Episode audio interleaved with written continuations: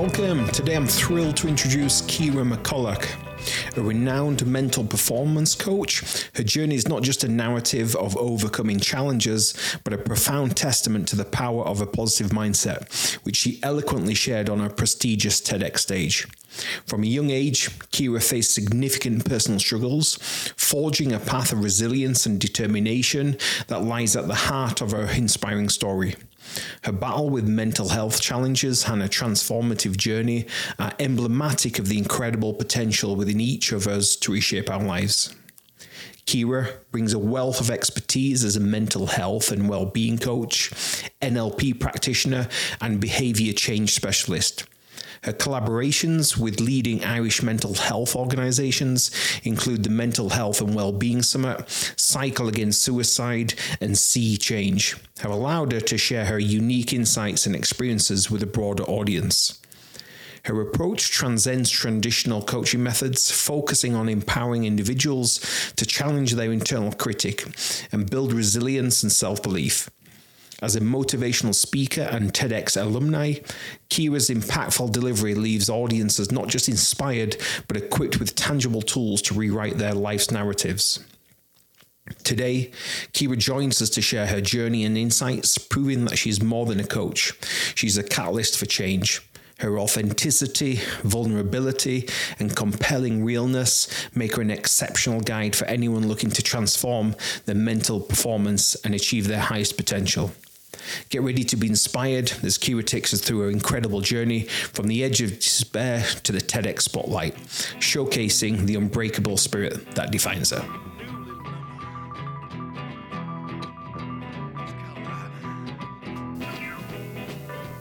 Ciara, welcome to the podcast. It's so great to have you here. Luke, it is a pleasure to be here, so thank you for having me on. I've been eagerly anticipating this conversation for quite some time, and I truly believe our audience is in for a real treat today. I was thinking to set the best foundation and provide context for our discussion, would you like to start by sharing your TEDx talk experience, or perhaps we should begin with what led up to that moment? So, two years ago, delivered a TEDx talk, and I've been thinking there since we were speaking there the last couple of minutes of like, where do I start with this? Where will I go with that question and how to answer it? So I'm going to go back back to the root of, I suppose, where we how the TEDx came about for me. Um, because when I delivered the TEDx, it was very much around um, my story. And I was always very much wanting to utilize my story to create an impact for others. And I suppose when I seen your podcast come up in terms of Unbreakable, I was like, I have a story to share here um, and and that like encompasses kind of like the TEDx story as well. Um, so I'll go back to the root and kind of like in order for me to explain the component of the TEDx, I'm going to explain my journey up into the TEDx, if that suits. Um, my journey to getting to deliver a TEDx talk wasn't an easy journey, and it's not the journey that people might think. So for me, I came to the TEDx very much with a story to share around how you can actually change your life with one decision. Like one decision can absolutely change your life. And all you need in that decision is this moment of courage to decide to do something different. And in that, I suppose that was the theme of what I spoke about on the TEDx stage. Um, so I spoke about my story. So my story begins obviously um, with adversity in terms of for as long as I can remember, I would have absolutely struggled with a really loud consuming inner critic. I would have struggled deeply with feelings of not being good enough, feeling completely worthless, um, feeling like I didn't have any value. And it got to a point and it kind of came to a head where I completely felt that I was absolutely broken like this is just who I was. It was the very finite story that I had for my life is this is just who I am. I'll always be broken and it's always going to impact my life in such a negative way. Um, the underpinning of everything that I was experiencing was, was that was that kind of phrase of you're not good enough. So it followed me around everywhere. Um, as long as I can remember, like when I reflect back to like even like being really young, it was it was always there. I was always comparing myself to like people in school and how smart they were and how smart I wasn't and how tall they were, how tall I wasn't. Still not tall, five foot two. I'm probably five foot one, and I claim I'm five foot two just to give myself the extra inch. Um, but then it kind of followed through, but as as it followed through my life in terms of pattern, it got stronger and stronger and stronger, because I suppose quote unquote the evidence uh, became far far greater, to the point where I just believed that I just actually genuinely wasn't good enough. So between the ages of nineteen and twenty two, I had three attempts to end my life. So, going to kind of give a synopsisized version of that in terms of in that period of time, that belief of this is just how I always am or always will be, things will never change. Um, I got to a point where at the age of 22, even though I had tried two times before that, at the age of 22, I was like, like I, I have enough of not feeling enough. Like, I genuinely cannot do this anymore um, because the, the, what I had been carrying was just so heavy. Um, and in that moment, I realized the decision was like, I, I need not to be here anymore. Um, and I tried to make that a reality until I woke up and not in the way that the euphoric I woke up in and I didn't do it. I actually did try. And I woke up in a hospital bed and the very first thought I had, Luke, was, why do I have to be here? Why didn't it work? But that why didn't I have to be here was very much soaked in judgment and criticism of, see, you couldn't even do that good enough again. Um, and then all of a shot, just for a second, as I opened my eyes, the to the left hand side was my mother, and I just had barely opened my eyes, so I kind of wanted to pretend that I was still asleep, but I was also looking at her, and I could see this just ultimate devastation on her face. And while I saw devastation, I equally, in equal measure, saw relief. and I just sat there for a moment with my eyes closed and was like, "You've done this to her in terms of the devastation. Like you are, you are doing this to her, and you've done this to before." And the second thing that popped into my head was this wasn't a new reality for us um, in our family. So my my dad had died um, by suicide when I was one. So at the time, so I was what? That was 20 years ago before that. So I was like, you are doing this again. Like you are putting her through the same trauma again. And in that moment, I said to myself, and I don't even know where these thoughts came from, but it was like I was just having this new type of conversation with myself. All in my head was keeping my eyes closed, trying to still be asleep. Um, it was like, you've got two fucking choices here. You can keep going the way that you're going, not talking, not opening up, not asking for help, not saying how you really feel, not being very honest, not like just saying things that you think people want you to hear and doing what you think people want you to do. Or you could do the opposite of that. And the most profound thing that happened in that moment was in that moment, at what I would call my lowest moment, where I was just like, I wish I wasn't here, something flipped, something changed because in that moment I realized for the very first time in my life that I had a choice.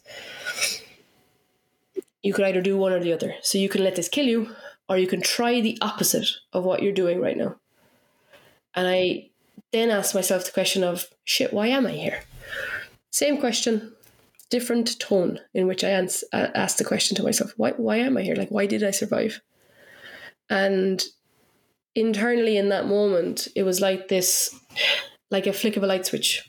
Um, call it a eureka moment, call it a light bulb moment, whatever you want to call it.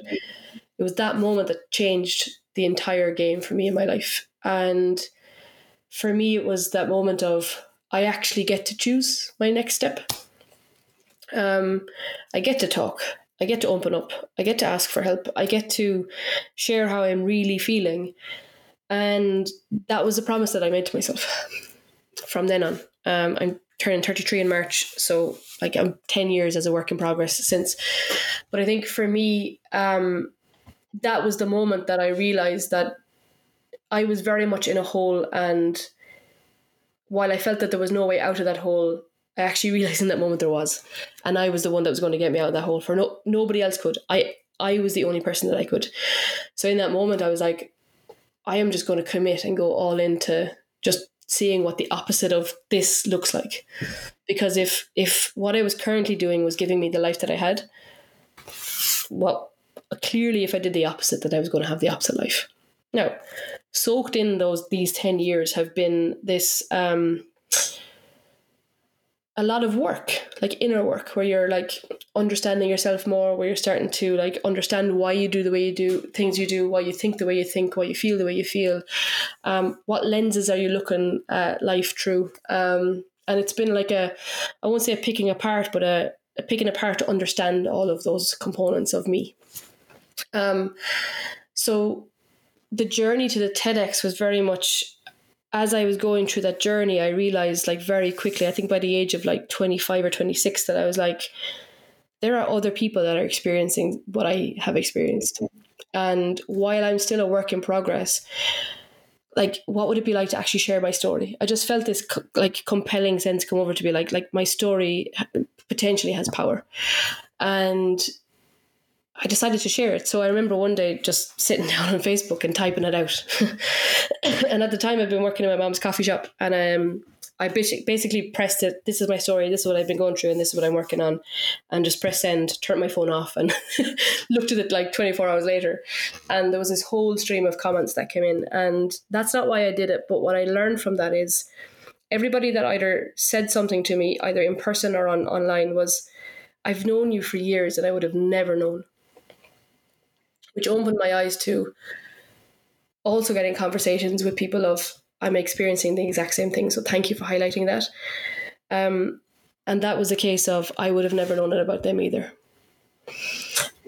And that's been my fuel, my my rocket fuel to continue to to be part of that change where actually I can bring awareness to as much as I am a work in progress, I can also bring attention and awareness to we have no idea what many what people might be facing. We have no idea what decisions they might be about to be making. So how can we collectively come together and share vulnerably our experiences? And as a result of that, then like can we collectively come together then to actually heal? So that we don't have to do it on our own. Um, so the journey to the TED Talk was kind of like a natural like unfolding of me learning about my story, but also utilizing my story to share it. And then as the more that I was speaking um, as part of different like charity organizations and, and, and different like events, and I just started, I just wherever I could possibly share my story, that's, that's just what I did, which led into then was like um, this TED Talk opportunity became something that I was starting to think about. So I applied a couple of times and and kind of like, oh, it's not the right fit, da da da da. And then I learned how to structure um, my story to suit the TED. Um, there's like a format for TED. So like sat with a guy, he's like, okay, this is the format, this is what you do, and straight away got picked. So I was like, ah. So the opportunity to be able to share my story with tens of thousands, sometimes millions of followers. Um, uh, was an incredible opportunity. That being said, it's like the work that I'm in now allows me to take that to a whole new, whole new level. So, like um, for me, it's like helping people with their mental performance as well is, is a massive thing. Yeah. So there you are. There's loads of information. Big journey. Yeah.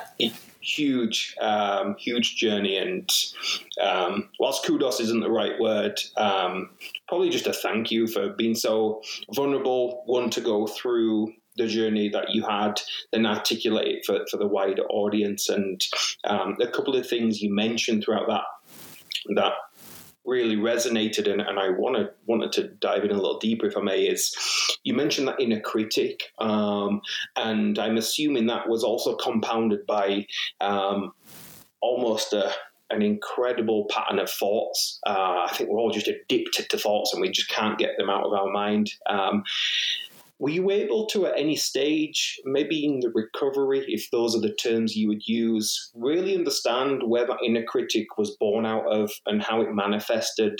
Um, and then what tools or what disciplines or what strategy did you incorporate to start kind of, uh, you know, decompartmentalizing um, and, and effectively getting over this critic? I love that question. so strap in. um, okay, so I guess when I if someone was to come and tell me this when I was in the height of being consumed by my inner critic, first and foremost, I wouldn't have believed them. And then secondly, I probably would have wanted to punch them in the face because, like, how dare you? If only you knew what I was going through. Um, but I am now going to be that person because I believe not only have I lived through the experience of it, then it's kind of like I also know the like the science behind it, right? Um, in everything that I've I've learned, what brought me to kind of like my journey after I'd done a lot of like inner work, like therapy and counseling, and um, I found just learning about the mind so fascinating. Like absolutely everything about the mind has just been such a fascination and a passion of mine. And one thing we need to understand about how our mind works. So I'm going to go on a bit of a tangent, but I'll, I'll come back around. Everything about how our mind works. Our mind and our brain is built to protect us.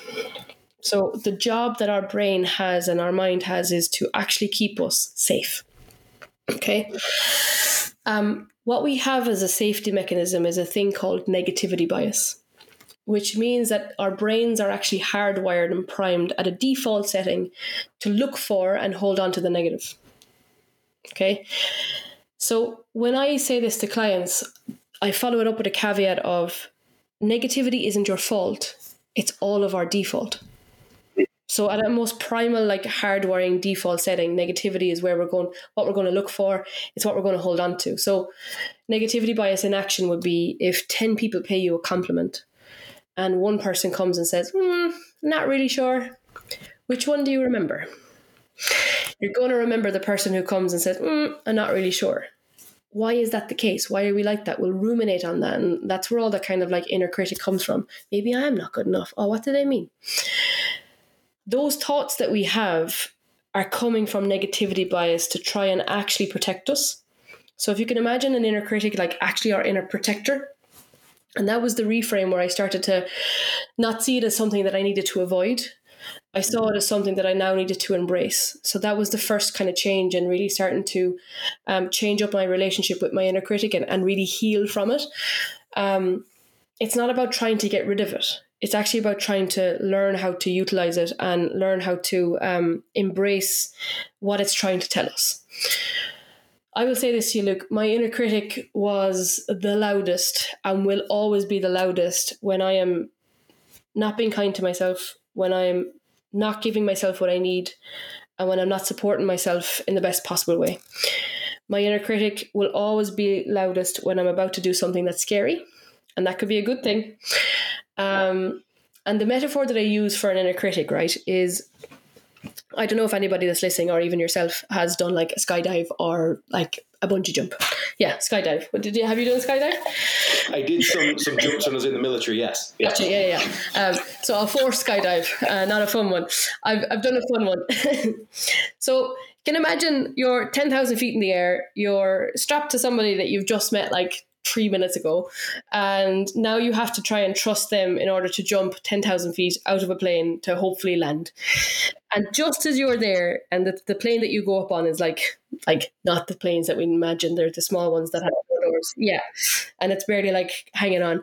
And you're up in the air, and just as you're hanging over, basically, are ready to jump, your mind gets flooded with these thoughts what if the parachute fails? What if this guy doesn't know what he's doing? What if it's his first day? What if when he said it was his first day, it's actually his first day and he has a clue what he's doing? Um, what if you can't land properly? What if you break your legs? What if this all goes wrong? What if, what if, what if, what if, what if? The goal of all those thoughts is to actually get me to try and get back into the plane and not jump at all. So the goal of all of those thoughts, the what ifs, the inner critic, like, what if you're not able to do this? What if you're not able to do whatever? That goal of that is to keep me safe. And the safest thing that I can possibly do in that moment when I'm just about to jump is to come back and not jump at all. To to just stay where I am in that plane and hopefully land with the plane. But then the guy behind you is like, right, we're going, bam, and you're out and you've jumped and you're like, fuck, right?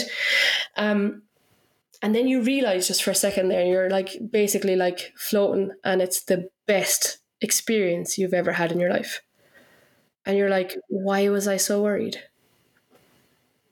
That's that's that's our inner critic in motion. Every time we go to do something that's unknown uncomfortable scary challenging that has the potential to potentially like harm us in some way whether that's rejection whether it's fear whether it's judgment or like genuinely harm us our inner critic is going to come up and be like are you sure you're capable? Are you sure this is going to be okay? What if you fail? What if this doesn't happen? What if that doesn't happen? Um, what if you do all this and you still get this result? It's that overprotective, like friend that wants to keep us super safe and wants us to never jump. But the thing is, a lot of us will do two things. The first thing we'll do is, like I did, try to resist it, try to push those thoughts away and try to avoid those thoughts. And what we resist persists.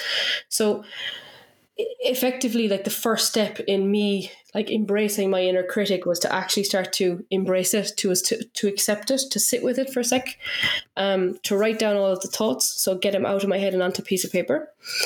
And then the second thing that we try to do then is like it's always in that avoidance. It's like we lean into it. We believe what the inner critic is saying. So it's asking us questions like, "Are you sure you're able? Are you sure everything's going to be okay?" Really, what our inner critic is looking for is you to be certain in what you're about to do. And if you lean into what your inner critic is saying, as as in, "Oh shit, maybe I'm not certain. Maybe I'm not capable," you will find more answers you will find more reasons and more evidence to say, oh, yeah, okay, I'm not capable because your inner critic will come in and be like, do you remember that last time it happened? It'll give you information, but it is up to you to understand that your brain and your inner critic is designed to keep you safe. It is up to you to make a choice. If we kind of carry on the theme of my TED talk, in that moment, you have a decision to make. Do I stay safe or do I fucking fly? right? So, do I stay safe and exist and just get by and go through the motions because that's that's the safest thing I can possibly do? Not take any risks, not jump at all. Stay inside, never go outside, never meet anybody. Um, just stay existing. Or do I discover of potentially taking this action? What if this is the action that I can take that will actually allow me to fly, to soar, to thrive? And in there, in there lies that decision that you can actually effectively make. Um, that being said, as a caveat to that, then our inner critic and our emotions, they are it's information, right? Information that we tend to one avoid and then two probably take on as information as fact without actually ever exploring that information that it's trying to give us. So to take a deeper dive into this, um, the analogy that I want to give, albeit a weird one, let's take my 19 month old May, right? She is just formulating her words at the moment. Um, so at the moment, she can't really communicate to the to the uh, way that she wants to. So we don't really know what she needs in the moment. So her only way of communicating with me and with my wife Paula is through crying. So if she's upset, if she's hurt, if she's hungry, if she's a dirty nappy, whatever it is, she needs to cry. She needs to cry and make her voice heard so that we can help explore what she needs. Okay. So, our jobs as parents is to do a couple of things. The first thing when she cries is to reassure her, to accept how she's feeling and to kind of like embrace it. The second thing we need to do is explore. So, what just happened? So, what happened to make you feel this way? Is she hurt? Like, is she tired? Is she hungry? Once we explore what happened, we can give her what she needs. And effectively, what does she do? She stops crying. Okay? Let's go that in another way. Say we don't do all those things when she cries. In order for May to get her needs met, she actually needs to cry louder and harder until we actually answer her. So the more that we try and avoid her in that space, the more that actually she needs to cry, the louder she gets. Our emotions work in the same way. So our emotions are information to say whether our needs have been met or not. The same with our inner critic. Our inner critic is trying to propel us to, to meet our needs. Okay? So within that space, then, and I'm taking a tangent, but I will come back because it's all intertwined. Um, in that space of trying to meet our emotional needs, right? We sit down with the emotion. A lot of us will say, like, good or bad emotions, positive or negative. And what will happen as a result of that is if we're hardwired for safety and we believe that our emotions, some emotions are bad or negative, we will naturally tend to avoid them. The same way we try to avoid our inner critic. But if we avoid them, we're not meeting the need.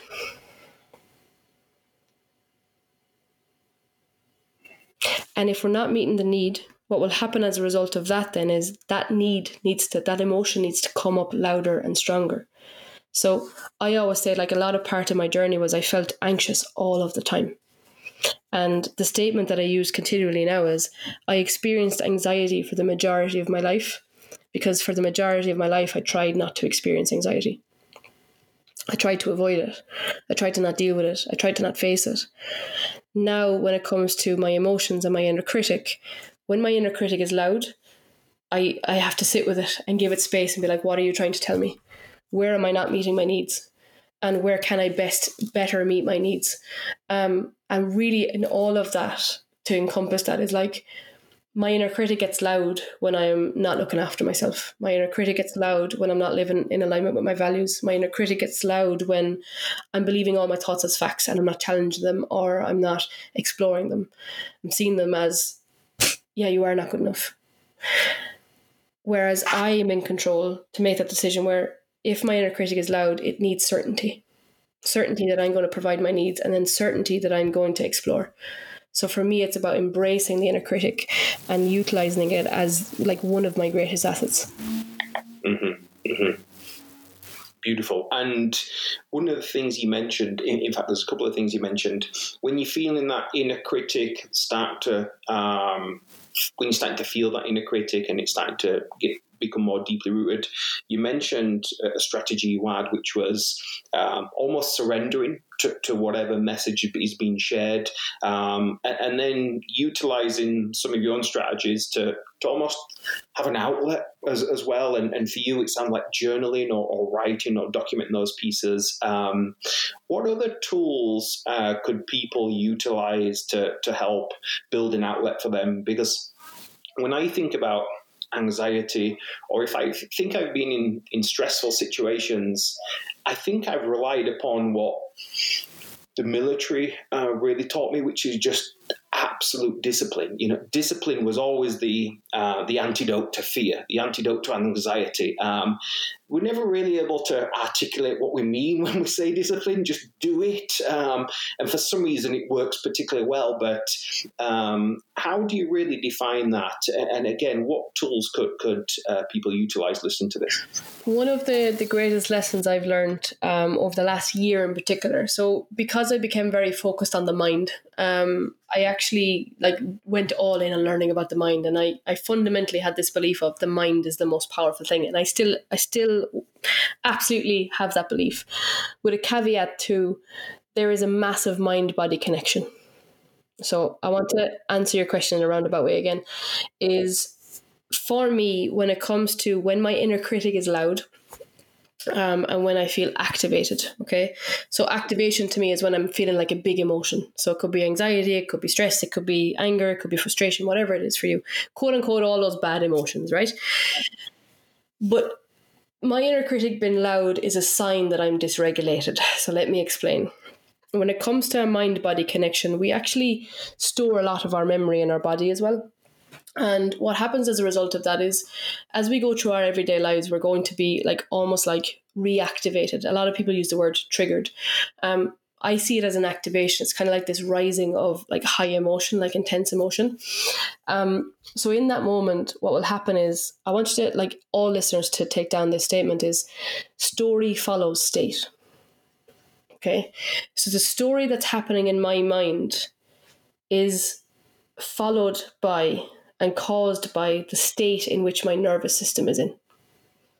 So I like to see the states in as like a traffic light system. So essentially there's three different states, right? We have I'm going to take the colors rather than give you the the the terminology, right? Green is when we're in like a really calm state. So just for the sake of this podcast to take value from it, right? Just for a sec. If you need to pause this podcast as you're listening to it, like do so and just like follow me with this for a sec. Just take pen to paper for a sec. When you're feeling calm and when you're feeling connected, so i.e., green, the green state, right? Calm and connected and safe. What is the story that happens in your mind? Around possibility, around your capabilities, around what you can do, or just around what's the story that you have for yourself? So for me, when I'm in green, when I'm in a calm, connected space, like anything is fucking possible my inner critic isn't loud. It's like, yeah, I can absolutely do that, or yes, I can do this, or yeah, ah, 100%, let's go. Right?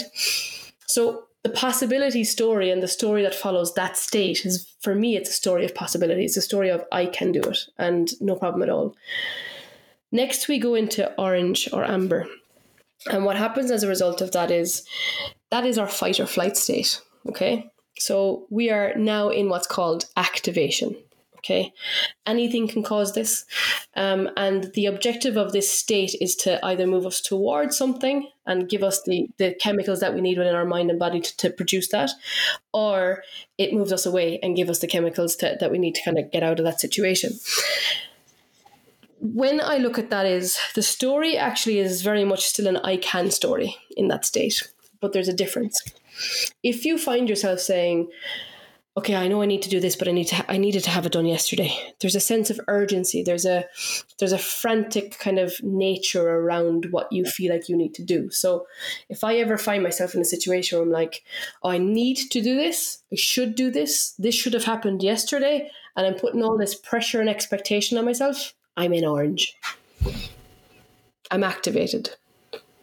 In some senses, a little bit of activation is what we need sometimes to get going Okay. But actually, too much activation brings us into red. And here's where most of us get caught. If you go back to story follows state, when we're in red, the story changes dramatically, right? We go from the threshold of I can, even though it's backed by a bit of urgency and like kind of impatience and um, need, right? Um, we cross the threshold into we have not allowed ourselves to deactivate and we're still continuing on the activation now I'm in red. And red is our shutdown, immobilize, demobilize ourselves, keep ourselves like chronically safe, as safe as we possibly can. So it's making ourselves safe, super small and stay super still. The story in that becomes a very finite story. It becomes a, a, a very much a story of I can't. Things will always be like this. It's never going to change.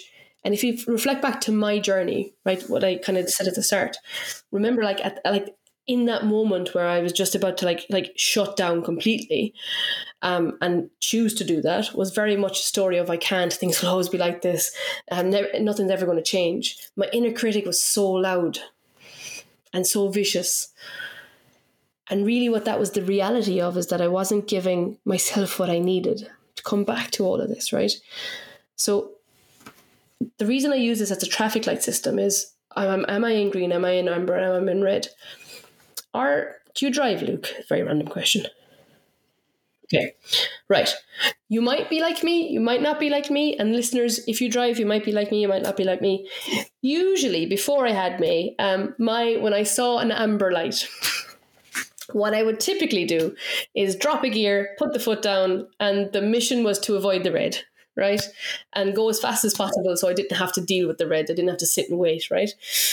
Um, we tend to have that same approach to ourselves. So when we're feeling that particular way, the mindset that we have is to avoid it, right? Avoiding emotions, avoiding our thoughts, avoiding like what our inner critic is trying, possibly trying to tell us. We're trying to avoid all that stuff because that's really hard stuff. Effectively, what that is is the same as dropping a gear, pushing hard as we possibly can, doing as much as we possibly can.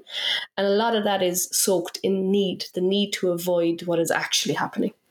Okay. But that puts us more in red. And we get to a point where it's like, I can't do this anymore. It becomes a chronic red. And what I worked through with myself, that was the biggest breakthrough for me because I was like, hold on a second. So you're trying to tell me that the thoughts that I was having was directly re- linked and related to the state in which my nervous system was in. So I need to treat my body with um, a bit more respect, a bit more care, give myself what I need. So there's a system now that I have, traffic light system. When I'm in red, it is a, a very much a sign. If I see my inner critic get really loud, I see it as a sign of I'm not giving myself what I need. How can I pull back a little bit? and and and zoom out because I'm probably too focused on something. How can I zoom out a bit, reprioritize, make sure that I can allow some space to like, am I exercising? Am I getting outside? Um, if I wanted to, I could equally equally um, easily spend about twelve hours in this office a day. Right, that's not me meeting my needs. That's me trying to maybe. Am I trying to work through an emotion by overworking? right, so the more that I try to do that, the more that actually my work becomes ineffective and I'm not actually, I'm not going as fast as I'd like to be in my work. Why is that? Well, usually it's because I'm not doing it from calm, connected, my green space. Okay, well, how do I get to that then? Okay, for me, it's when I'm in red, it's deep rest. I need to pull right back and it's i need to give myself the space give myself what i need go back to basics get back to my journaling get back to my uh, walks get back to my exercise get back to um, being really intentional about my thoughts like choosing my thoughts. That is a sign for that. Usually what happens as a result of that is i start to deactivate. And then I kind of come back into I either go straight back into green or it's a gradual kind of downslope into deactivation of then I kind of like okay I can do this come back into the I can. There might be it might be backed by urgency, i.e., I'm still in the orange. Therefore, I, it's a sign that I keep needing to deactivate. So I have a little like system for it all. Is terms of like what keeps me in green. Is the very first thing. So if I like ask all the listeners now, what keeps you in green?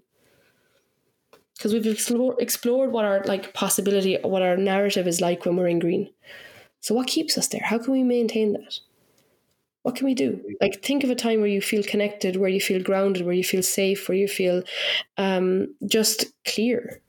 What are you doing? What like what is it that you have done in the lead up to that that allowed you to feel like that?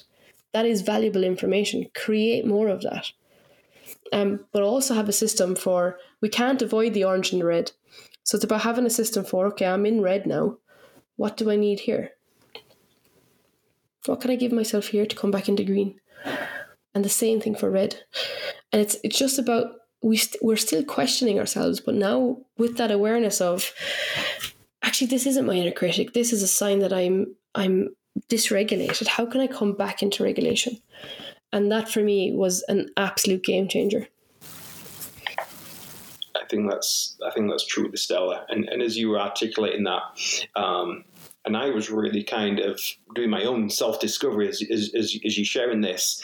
Um, I think it's pretty obvious I, I live in amber, uh, bordering on red most of the time, and and and my fears as well for for folks listening to this is one there's understanding it and, and, surrendering to it, which I think you did such a eloquent job of. Um, secondly, what activities or what framework uh, are listeners utilizing in order to think they're trying to get out of red and amber? Is that where they're reaching for the dopamine wins and, and you know, uh, increasing the poor habits to try and make them feel good, um, albeit temporarily? So, um, yeah, that was that was really meaningful, and um, I think color coding is such a an easy way to really have it resonate. And, you know, the analogy for the traffic lights also resonates with, with how one feels because I, I, am absolutely there. Um, also, the overworking. Um, I'm mm. really trying to just fill another gap um, rather than a desire or a need to actually get specific things done because I failed to plan or prepare accordingly. So, all that truly resonated. Um, mm. One thing I, I did want to uh, touch upon is you got to the point in your TEDx and, and you you know mm-hmm. you, you, shared on three occasions there was a really mm-hmm. significant time for you. Um, you mentioned on the third, I think, is when you had this as you as you shared this eureka moment, this kind mm-hmm. of come in, if you like. Um, were you ever were you ever able to really understand and define what was at play there that that had this big shift? Um I think for me, when I break it down to something very simple, rather than it been needing to be something profound, it was the tone in which I asked the question. So, to, to give the context to that is like when I woke up first initially, excuse me, it was very much, why do I have to be here? It was very much a, like, quote unquote, sorry, for fuck's sake, like, like, oh, I have to go through this again, right? And then a couple of seconds later, I asked myself, actually, why do I have to be here? So I was still questioning myself, but it opened up a door of like, okay, there's something bigger at play here. Like, I'm not a cat with nine lives. I said that in my TED talk. Eventually, this was going to kill me. Um, but somehow, in three attempts, I managed to survive. Why? And I just started getting really curious about that question. And that was the, to me, it was how I asked the question, the tone in which I asked, uh, asked that question in. And that signifies a lot of things because I think a lot of us try not to overthink. A lot of us experience, like, I suppose, self doubt. A lot of us experience overthinking. A lot of ex- experience like questioning ourselves a lot. Some of the things that I kind of see show up in my client work and even in my own life. I don't think we should ever try and stop questioning ourselves. My my mission is to help people question themselves in a way that actually serves them. Just like that moment for me was like the tone in which I asked that question, same question, different tone. Um, I got a whole set of different answers, entirely set of different answers. Like, why are you here? Why don't you be curious about that? And it was just, it just opened up my mind to this part of my mind that maybe I couldn't have accessed before. Um, I can't really explain it other than that in terms of like, it was the tone and it was maybe backed up by then curiosity of, oh, just something allowed me to survive. Um, why not explore why? And do you do you put it down to anything spiritual? Are you religious? Do you connect anything there, or do you look for, link um, things through a, a, more analytical approach? I think for me, I, I would never classify myself as like religious, but I would definitely be very spiritual. Um, and what I mean by that is like you would have seen behind me, it actually fell down today, funnily enough. over there, over here, um, uh, is for me it's birds. So I'm going to sound slightly wacky here, and people are like, "Oh, I, I was with you up until you started speaking about this." Um, for me, okay, a lot of what I've discovered about myself is a lot of my life I would have said I was depressed and I would have been um, diagnosed with depression and I would have been diagnosed with anxiety. It took me to be the age of 24, maybe 25, before somebody ever asked me about my family, about my life um, that didn't just take what was actually happening in terms of like, oh, it's just another 20 year old who's broken up with her boyfriend or girlfriend or is just struggling to kind of like see things. Not one single person asked me about my family. So, what I've discovered is a lot of what I would have deemed as depression before is actually grief for me. So, in that question, to answer that, is what I've learned about my life is that people can very quickly put labels on things, whether it's labels around religion, labels around how you feel, labels around like whether you have depression or not.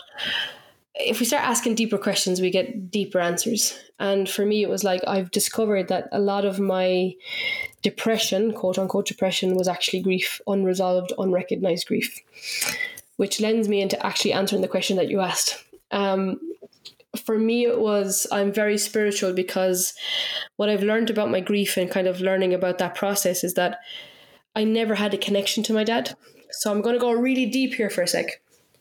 Um, because I never had a connection to my dad, and because before I ever knew about my dad, so I'm gonna, I was 19 when I found out how my dad died. So if you think back to that time, um, like emotions were never spoke about. Um, suicide was a very big taboo subject. So my mother played a huge part in trying to protect us from that entire thing. But I guess from that age of zero to 19 or one to 19, I was like left questioning a lot. Um, didn't really know the answers, didn't really want to ask the question. I kind of got the vibe that like I couldn't. So what was what was the narrative up until being, there was none. 19? Like honestly, there was none. Like there was just no conversation.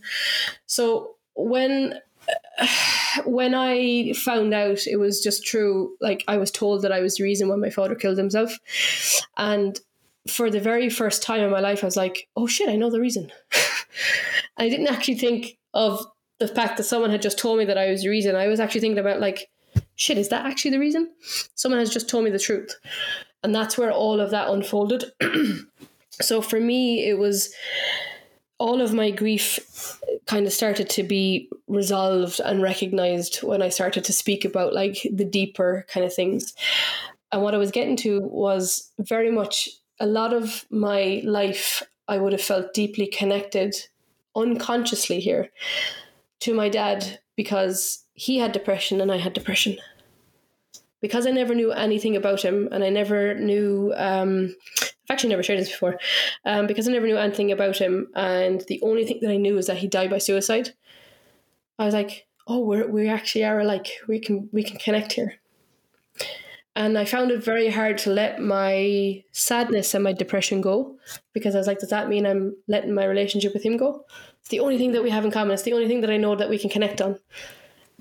Call it fucking weird. I don't know, but that's a realization that I came that like slapped me in the face one day.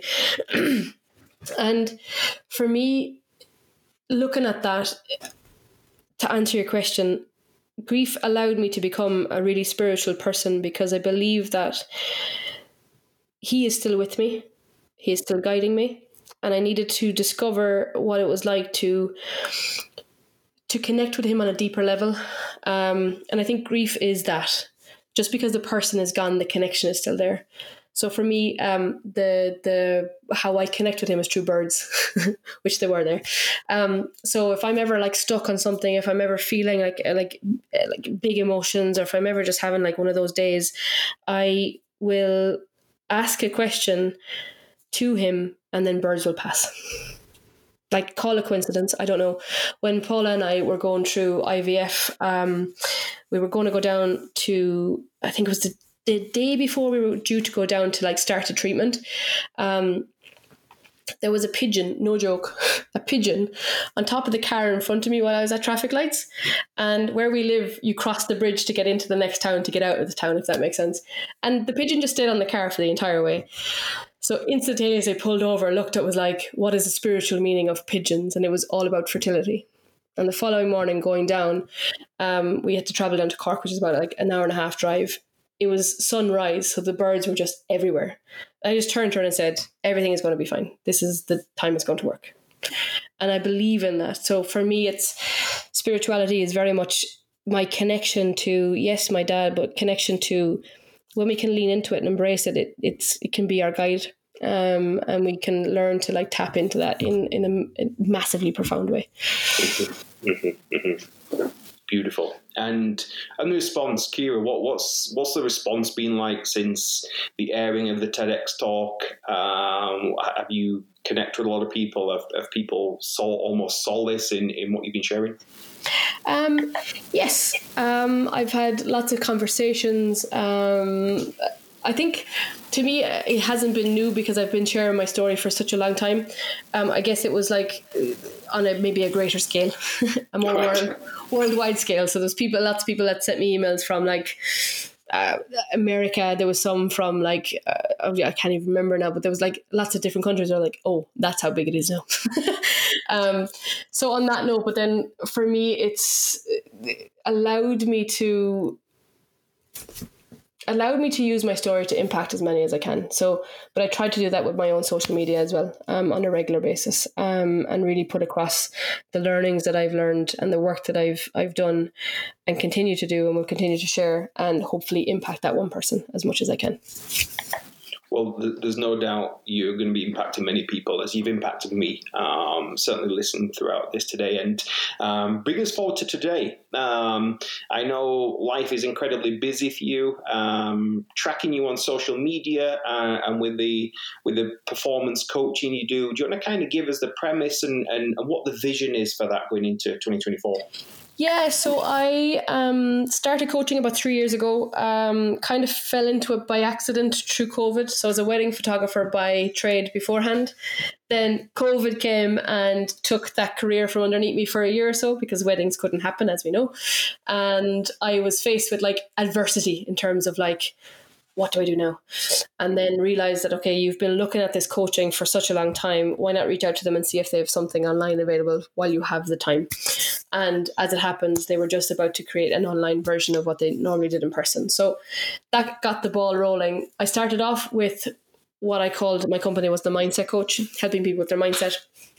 Um, just following kind of the flow of where I've been taken and letting kind of like opportunities guide me and situations guide me and the people who come into my life guide me, I've naturally been driven towards like helping people um, now with their mental performance, right? So it's about learning how to enhance their their mind to take them to the next level, whatever that level looks like for them. So I think a lot of people struggle with clarity.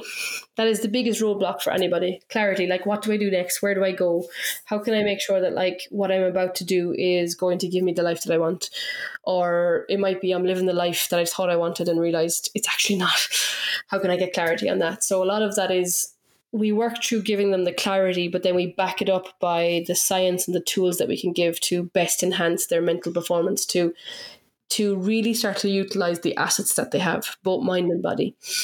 Helping people understand how their mind works, helping people understand how their nervous system and mind are connected, and how they can best plan to create their future. So, I work with a lot of high performers now, helping them create the life they want, create the success that they want, while also giving to themselves because a lot of like when you take high performance it's a lot of pushing and doing and i wanted to be part of the change in that narrative so for me, it was actually, it isn't all about hustling, right? I, I want it to be about healthy hustling, about doing the work, the worthy work, and doing the work in the premise of doing the work on yourself first so you can fully thrive mentally emotionally physically and as a result of that then we build your next level of what your actual work looks like and making sure you can build um, your business from a place of fullness rather than a place of empty and need um, so alignment comes into play there so when i started holistic high performance it was to change the game of high performance and I think the old traditional mindsets around high performance is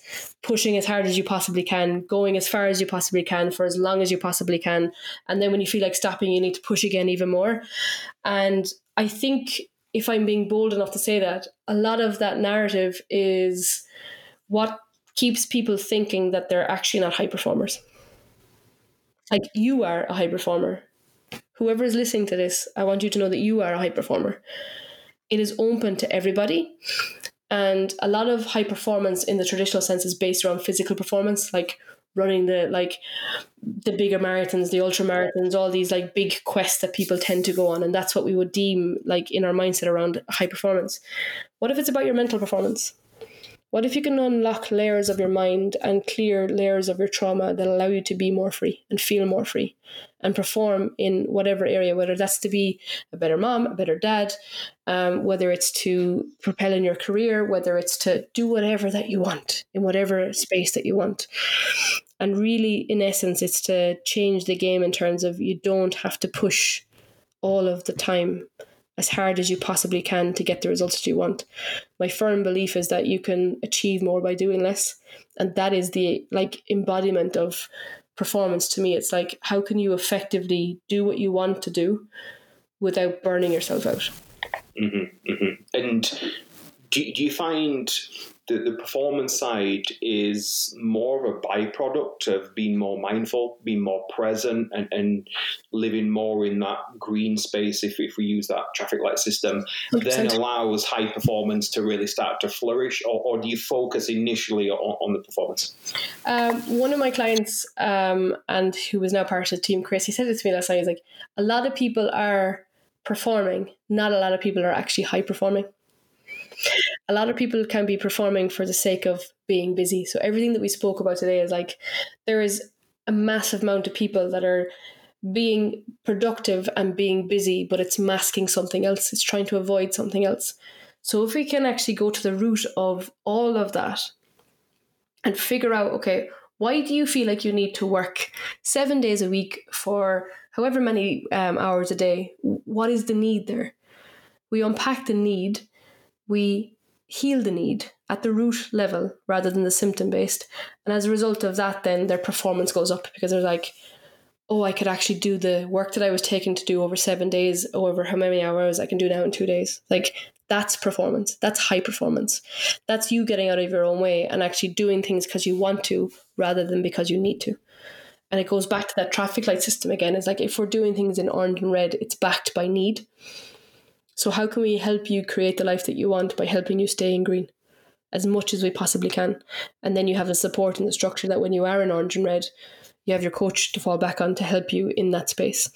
Um, so, in essence, in a weird way, a lot of the work that we do isn't necessarily based around um, performance in the traditional sense. It's about helping you understand yourself at such a root level so that you can define what performance looks like for you. You can create your own blueprint for yourself. Because I think a lot of the times in whatever area we're in and whatever we're trying to achieve, we'll try and follow someone else's blueprint. And for me, it's like, how can we help you create yours? for what success looks like to you, for what productivity looks like to you, for what hustle looks like to you, for how it fits into your life. So, like, if I try and follow someone else's blueprint who doesn't have kids, who doesn't have X, Y, and Z, whatever it is, I'm like, but that doesn't work for me. and instead of uh, second guessing myself on why I'm not good enough or why it's not working for me, it must be my fault. Maybe it's just because you're trying to fit a round peg into a square hole with yourself and what it would be like to actually create your own blueprint. So for me, it's the work that we do is about that and helping them define what performance looks like to them. Understood. And are you working with corporations, sports teams? You work with individuals. Can individuals reach out to? to yeah. To so um, a lot of our uh, work at the moment is one to one based. Um, I've just taken on Chris. He is the newest member of Holistic High Performance holistic to me as a word is the whole human. So I realized my capabilities is mental performance and realized that my capabilities isn't physical performance, which is where he's going to come in and cover all of that. So the the, the, the dominant part of the work that we do now is is one to one coaching um, with the group element. So what I mean by that is we'll meet as a group and as a collective, um, either on Zoom or in person. But the the the worthy work, the work that actually will help you is the the done with you work. It's the work that will help you unpack. So that's the the one to one calls. Um, in that situation, then what it looks like is. I will hopefully in time once find my feet with everything. I'm kind of fairly new in this in terms of like three months as holistic high performance. Um, the plan is to get into corporates. The plan is to just change the game.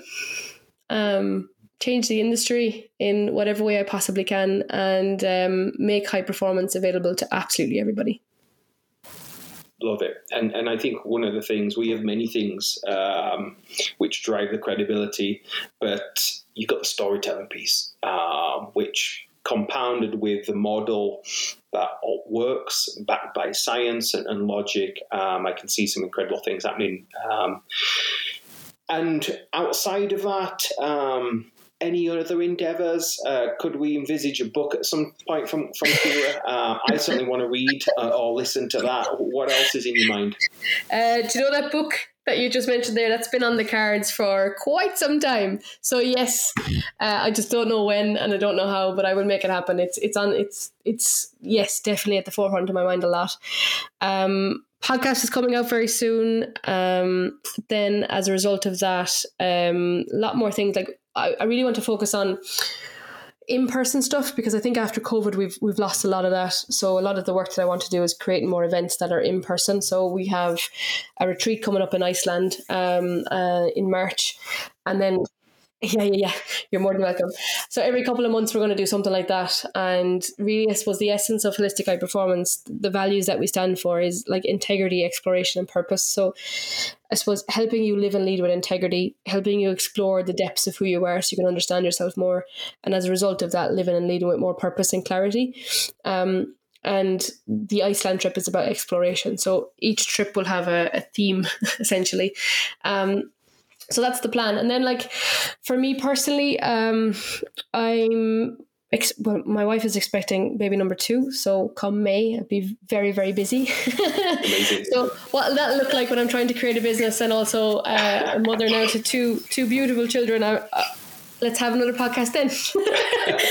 um, so that's the next adventure, uh, personally. And I suppose for now, it's like I'm going to focus on what I can in terms of like professionally, because I know there'll be some downtime when all that happens. So for me, it's about personally creating balance in as best I possibly can um, to give me the life that I want and um, the life that my family deserve as well. Fantastic. And where can we find more of you? Are you on social media? Where can our yeah. listeners get hold of you? Um, so I am at Holistic High Performance Academy on all things Twitter, Instagram, LinkedIn, and that's probably it at the moment. Holistic High Performance Academy website will be available very soon. So um, across the board, that's kind of where I'm at. I'm probably most active on Instagram. Um, soon to be hopefully on LinkedIn and all the rest. But yeah, for now it's Instagram truly amazing. Uh, thank you so much, Ciara. It's been an absolute honor to have uh, you on the show and, and share this session together. Thank you so much. It's been my pleasure. Thank you for having me.